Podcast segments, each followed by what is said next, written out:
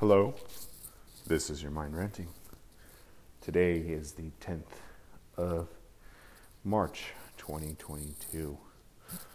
I want to start off today's podcast as as I want to take a moment to thank this platform, Anchor specifically. I think I have said this before in the past, but I absolutely love podcasting. I love ranting. I love letting go some frustrations and sadness and joy off of my shoulders. And this platform has afforded me that joy. Whether anyone at the end of the day listens to it, I know that those same people that do listen to it have the same frustrations, have joys, have sadness, have something they want to get off their chest. And this platform has given me the opportunity to do so. I don't think I'm extremely controversial, and I certainly don't think I'm any good, but that isn't going to stop me from putting out, well, these episodes. I'm trying to refine my craft. I'm trying to be a, bear, a better orator, a better storyteller, someone who can share a message, rant about things, all without breaking a sweat or sounding like I have a bunch of marbles in my mouth. That sounds wrong as hell, but you know, it is what it is. So I just wanted to do like a little quick checkup. Um, the last episode I let it out was about a checklist on how to deal with a loved one's death after the fact they had perished. And it's funny how things work out. I'm not overtly religious. I'm not the strongest Christian. I'm constantly questioning things and I think more so, I hate the fact that, you know, I can't leave it entirely. More so because of the people I've met um, at church. Finding out what kind of good heart they have. Whether their heart is based on, you know, them wanting to meet God or them having a nice, cushy kingdom when it's their time of death. I think that's besides the point. There's just people really out there that that really do care for their fellow human beings. Case in point, a close friend of mine who is of a different denomination. Um, I will tell you this much: he is a Jehovah's Witness. Jehovah's Witnesses, they get a bit of a bad rap. Yes, they're those people that knock on your doors. They'll stand around in corners handing out pamphlets left to right like if it's the next best thing, the next greatest thing. Rejoice because the Lord is here to take care of you. And if you won't accept the Lord, well, we'll just force it down your throat. Besides all of that, um, this really close friend who is a um, he's a recovering Jehovah's Witness. He's gone through many trials and tribulations in his life, um, and he just barely barely got back into the fold. Say what you say about you know Christianity and religion of that sort, but hell, if that's what it takes to help you bust out of your addiction, help you remove the vices that have control of your everyday life, then so be it, man. I don't think that makes anybody weak. I really don't that they turn to a higher power. I absolutely don't believe that we are the most intelligent being in this universe. I certainly don't believe that we're alone. I don't want to get into the whole alien thing. Um, and I've had this belief for a very long time, even before I read Mario Beauregard's work on the spiritual brain. So, needless to say, the reason I bring him up is because this guy after hearing what happened to my father-in-law, you know, I let him know why I had been missing from work for some time,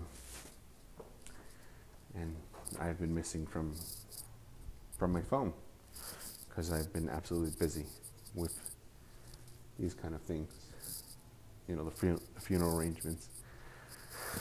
So I, I tell him what happened, and without even hesitating, he said, Go ahead and come by the house when you can. Came by the house, didn't say anything, gave me a hug, handed me a, an envelope or sobre, as we say in, in Spanish. I don't know if that's the actual word, but that's how we say it. Hands me a sobre. and the funny thing is, he just couldn't. He just couldn't not take the chance to uh, to spread the gospel and spread his message.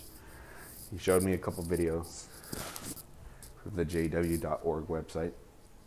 I like the animations; they're really good. They're really well put together. And on top of that, in the envelope there was um, there was hundred dollars, hundred dollars for funeral expenses. And I want to go off, go on the record and say that we have absolutely no problem with paying for the services. Practically, all of the services are paid for. We're just needing to take care of uh, the celebration of life, uh, food expenses, venue expenses, that sort of stuff. This guy, hundred bucks, hands it to me. I tell him no. Absolutely not. Not not once did I ever ask him for money. I can't do that. He said, take it. So I took it. He didn't really know my father in law. He never met him. He's never seen him. But yet, right in that moment, he decided to go ahead and give me a hundred bucks for any expenses for the celebration of life or for the funeral if we want to get nicer flowers or a nicer um, presentation card. That says so much about him. It says so much about the the power of religion. Um, that says so much about what fellow human beings are willing to do for others who are suffering or who feel pain. And I can't help but to notice, to feel grateful to have people like that.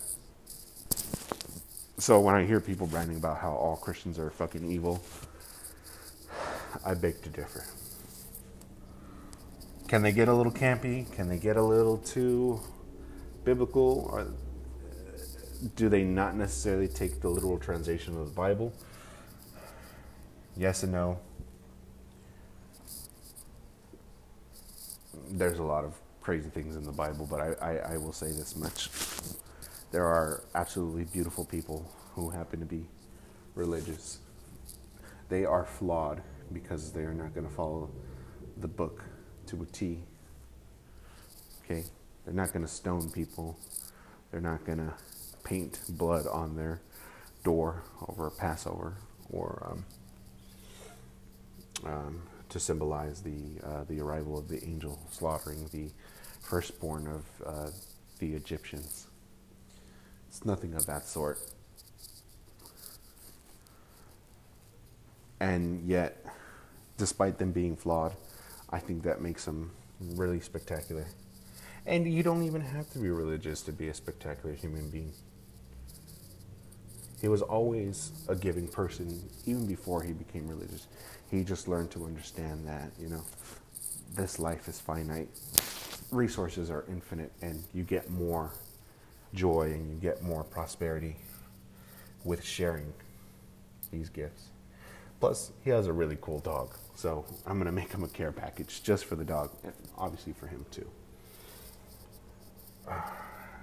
So, this is more so a rant against people who more so hate religion and hate the people in it.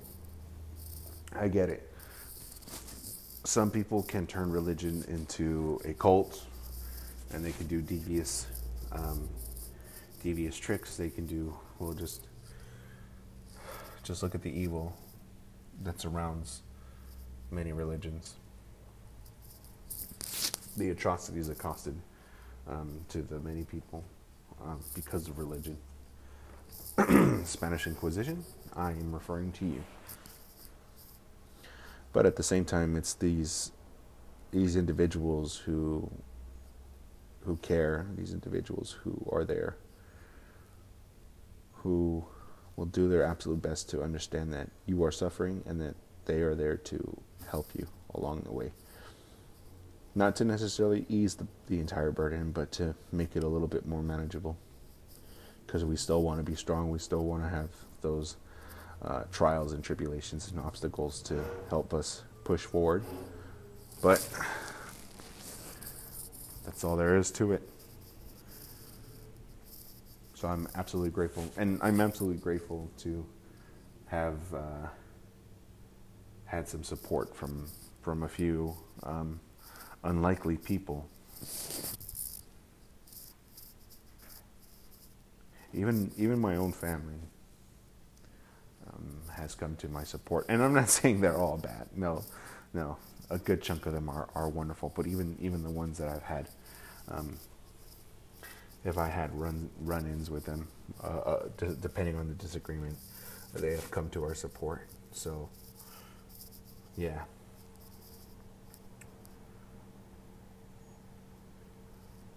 Uh, that's not all I really wanted to talk about. I do want to talk about also, um, just to change the subject. Um, I don't want to leave you guys with too much of a sad note, but uh, Twitter is fire. Okay, I am lost in there in between my writing, in between my podcasting, my schoolwork, work, and I have made space for Twitter. I can't get enough of it. God help me. um, but yeah, um, if you're on Twitter, just look us up. Uh, T I Y M R 1016. That's the handle. That's Timmer 1016. Look it up mainly we're just retweeting. We're coming up with some witty stuff and we're just quoting authors that we've read their work on neuroscience or philosophy or psychology. But I'm absolutely enjoying the content. There's a lot of good stuff on there. A lot of useless shit too. A lot of uh, people hating on NFTs, loving NFTs. A lot of people talking about political stuff. Man, um, the political side of Twitter is a shithole, and I am absolutely glad that I am not there. So you will not catch me hanging out there anymore, ever. I stepped in for like five seconds and I just stepped out. Okay, that's all there is to it. Please take care of yourselves. Please accept your loved ones for who they are. If they're very poisonous and they really are toxic and you have no other option but to cut them away, distance yourself. That's all there is really to it. And understand that it's little small miracles and small little gifts like having a friend giving you a hundred bucks for someone they never met for their funeral costs. That can make a huge difference.